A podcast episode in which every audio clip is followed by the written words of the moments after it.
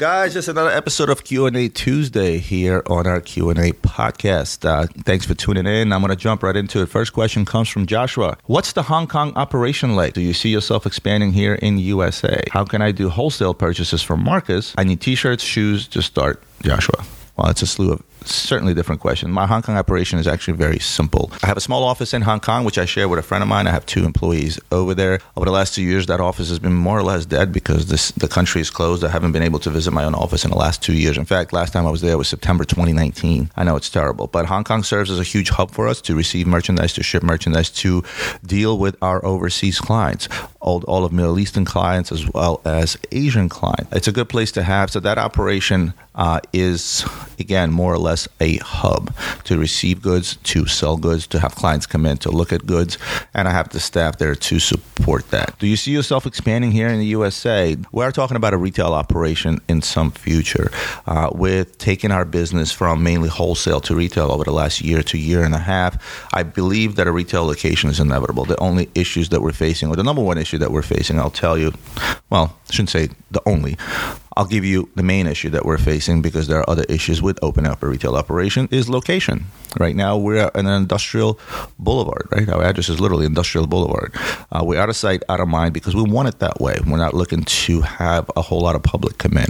But with the exposure that we're getting with some of the stuff we've been doing on YouTube, uh, Instagram, and other social media platforms, we it's inevitable for us to have a retail space. The one big issue that we face, let's say I went out and I opened up a big concept store in Miami. I'm not concerned about the expenses behind them of building that store, staffing, etc. That's a minor issue. The problem is, is at the rate that we're selling watches. I mean, this year we're on track to hopefully do over 130 million dollars a year. That's 10 plus million dollars of sales a month. What does that tell you? If I open up a retail operation, I take all my merchandise and I send it over there to sit on the shelves for retail clients to come in and look at. That location will essentially become a drop shipping shop. It'll literally be another shipping room because at the rate that we're selling watches online here, I would have to go out there and almost basically create a completely separate inventory for that particular location. And that's when it gets expensive. To fill up a store, a nice concept store, one that, you know, people wouldn't be disappointing walking into, uh, it'd probably be another 25 to 30 million dollars worth of goods that would have to put in there alone and tie those goods up for that store and that store specifically. And that's when you start to figure out whether or not that's actually worth it uh, financially, if you know what I mean. So that's kind of it is up in the air. It is something that we are certainly. Uh, looking into, uh, but uh, for now, no uh, concrete plans, if you will. Last but not least, you want to do wholesale purchases for my son Marcus. Uh, do me a favor, email me your information, Roman Sharf at luxurybazaar.com, and I'll put you in touch with my son. Hopefully, you guys can do some business. Number two, Chris writes, if you were starting an online business from scratch, uh, example, eBay, Amazon, Shopify, etc., what product or products would you recommend to start with? Uh, that's a tough question to answer. It depends on what it, it, depends. Do you want to specialize in something? Do you want to have a little bit of everything? Uh, for me, diversity was always key, which is why you can come to us and buy a hundred dollar watch and a one million dollar watch, a fifty dollar ring, and a five hundred thousand dollar necklace, along with luxury accessories, etc. Uh, it's really up to you. That's not a question that I can answer for you. Uh, it depends on your budget. If you have a particular budget in mind that you're going to start with, uh, and the platform you're going to go with. If you're going to go with eBay, you can simply not reinvent the wheel. Look at the most popular products on eBay. Try to source them at a price lower than that they're selling for, and go that route. If you're looking to specify, uh, specialize in something special, something rare, like perhaps uh, certain rare watches, and open up your own website, keep in mind that by opening up a website, be it a Shopify website or a Magento website, it doesn't really matter. You're going to have uh, it's going to be hard to drive traffic to that website and create a name for yourself. So there is no one recommendation uh, to starting a business from scratch. My only recommendation that I can make is that it's knowledge that sells. The only one advice I will give you is that it's not about the product it's about knowledge first and foremost i've said it numerous times before you have to educate your consumer to a point where they feel stupid to buy anywhere else regardless of price but you right uh, within reason, obviously. So, my one advice I'll I'll give you is that whatever it is you're going to sell, make sure that you're knowledgeable in what you're selling and are actually passionate about it. Next, I have a question from Nima. Nima says, Do you think new Zenith watches are more undesirable due to Zenith being part of the LVMH group? maybe it's a class, but the LVMH group puts me off of them for some reason. Nima. Yes, I've heard people say that the minute a particular brand is bought over by a big group, be it Swatch Group, Richemont Group, etc. Uh, there is a bit of a turnoff because at the end of the day, when these groups purchase these companies, be it Panerai, be it Zenith, or any other brand out there, really for that matter, they look to what? Uh, let's say you go out there and you buy something for five dollars, right? Well, and as any investor, you look to recoup your investment, you look to make a return on your investment. Those returns are sort of set in stone in big boardrooms and big finance gurus that are sitting at the top, right?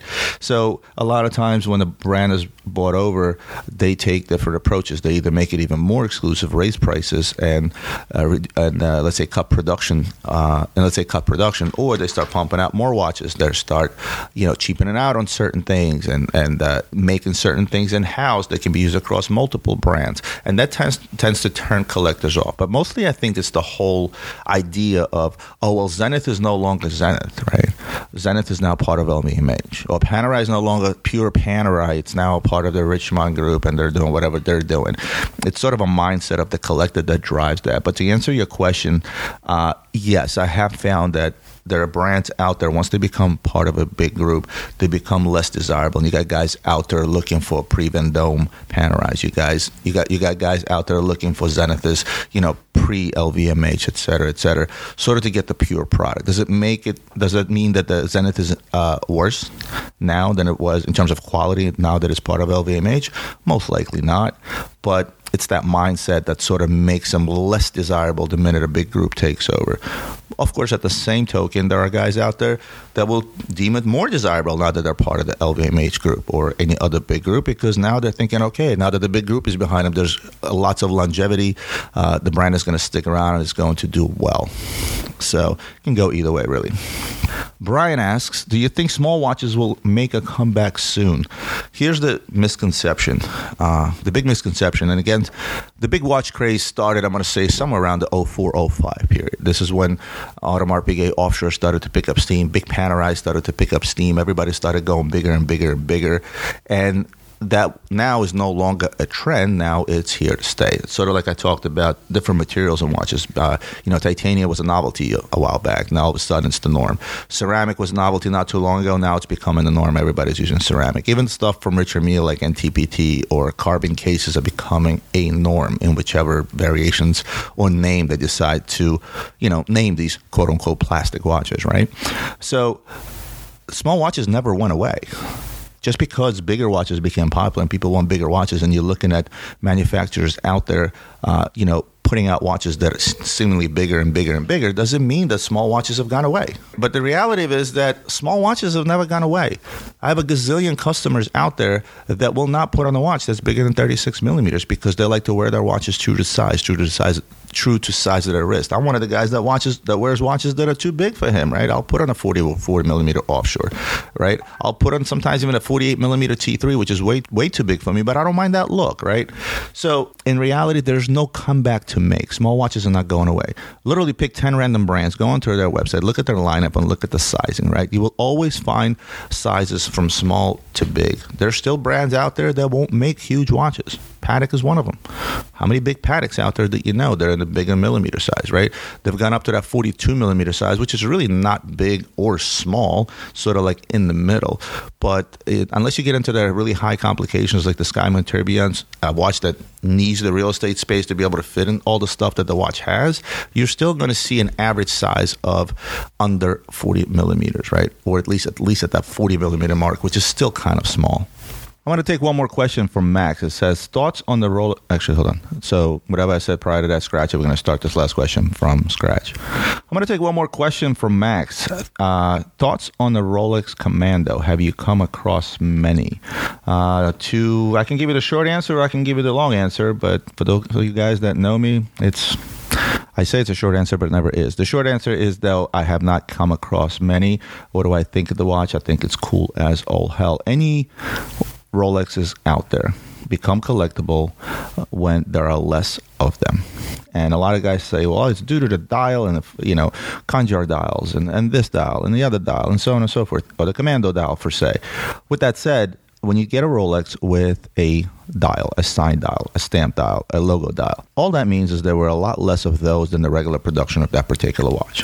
When you get into a watch like the Commando, these are watches that were particularly made for, let's say, retailers and military just the same, right? Which means, again, there are less of them. Uh, for this particular one, there's less of them because they're only made for a couple of years. Now, Abercrombie and Fitch, right? Usually, you think about Abercrombie and Fitch, you think about good-looking, half-naked people standing in front of the door. Well, that's today. Well, back in the day, Abercrombie and Fitch was sort of that elite outdoors outfitter, right? Uh, Theodore Roosevelt, Ernest Hemingway, right? Those are the guys that love uh, Abercrombie and Fitch, but that's not what this is about. Uh, we're here to talk about the Rolex Commando, right? So, um, Abercrombie and Fitch also did stuff with Tag Heuer, right, through the 50s and the 60s, right? They made they made a, a Tag Heuer made a lot of Abercrombie branded models, right? Uh, and those are extremely collectible today, but we both know that Rolex is the most collectible brand, right? The Rolex Commando at the time, mind you, was the cheapest Rolex made. Uh, it was the cheapest Rolex in the catalog. It sold for about 100 bucks, right? Which I know at the time, Rolex Submariner was what, 200 $220, so less than half price, if you will. Uh, it was a reference 6429. It was only sold in the United States and only through two channels, right? Military bases and Abercrombie and Fitch, as I, as I mentioned. Uh, every example uh, that's been offered for sale has been sort of in a tight serial number range, that 2 million range, right? Which means the Commando produced for just a year or two in the late 60s uh, or 70s, depending on which Rolex serial number chart you actually tend to trust, right? In any event, it makes it a super rare model because, again, made for a short amount of time, right? Uh, it was an oyster case, 34 millimeters, uh, had the Explorer dial, which is a 369 layout, uh, made famous by the Explorer. Um, the dial of the reference 6429 is either printed with Commando at 6 o'clock or left blank, right? Uh, the caliber is best known for also powering other simple Rolex Oyster models like 6294 or 6694. The Abercrombie ad uh, features, if you look at an old Abercrombie ad, you can just Google it, uh, Commando Abercrombie uh, ad, and you'll see that it shows the oyster bracelet. But it's difficult to know if the Commando may also have been offered for sale without the bracelet. Perhaps military guys would have had the option to purchase a NATO strap instead. Nobody really knows. What's the story behind it? Some will claim there two versions, right, of the Commando. The printed with the Commando at 6 o'clock or left blanks. The theory claims that the blank version was sold at military post exchanges or PXs, right, while the Commando stamp version was sold at Abercrombie and Fitch. The second theory claims that the Commando was first offered exclusively at military PXs. A couple years later, the watch was sold at Abercrombie and Fitch to get rid of Rolex's remaining inventory. Under this theory, the Commando was sold at military PXs for a couple years, in the late 60s and then early 70s in Abercrombie in 1972. Which one is true? Nobody really knows. We all know Rolex keeps crappy records, so uh, this is sort of the two theories out there. So, uh, a little bit of a background. Uh, conclusions these models pop up rarely right only i've only seen a few in auctions that tend to command attention uh, i think uh, i was going to say too recent but i think 2016 Christie's sold one for eight thousand dollars, right? But today, but today uh, you'll see them from twenty five thousand to seventy five thousand if you're lucky to find one. If I were to one, if I were to find a mint example with a beautiful dial, all original today with the bracelet, I don't think that's a watch I would even. I don't think that's a watch I would even sell, if you will. So to go back to your original questions, that I, I, pretty much like any Rolex that has a stamp dial, or a Rolex that was made for a particular retailer, or a Rolex that something out of the norm, if you will, right? And the Commando is one of those Rolexes to me. Of course, the downside is it's small size. It's only a 34 millimeter. But then if you go back to that era, most of those collectibles Rolexes are going to be sub 40 millimeters. They're going to be on a smaller side. Some are even sub 38 or 37 millimeters. Uh, is this something that I suggest you get out there and try to find a nice example of? Absolutely. It's one of the rarer Rolexes out there. Again, some information on that Rolex out there, not a whole lot, but certainly one to put in a collection should you be lucky enough to get your hands on one. So, Max, I hope this shines a little bit of light into your questions in regards to the Commando. Other than that, guys, I want to thank you for tuning in for another Q and A Tuesday. Uh, as always, uh, share this podcast uh, with those that you think may enjoy listening to this.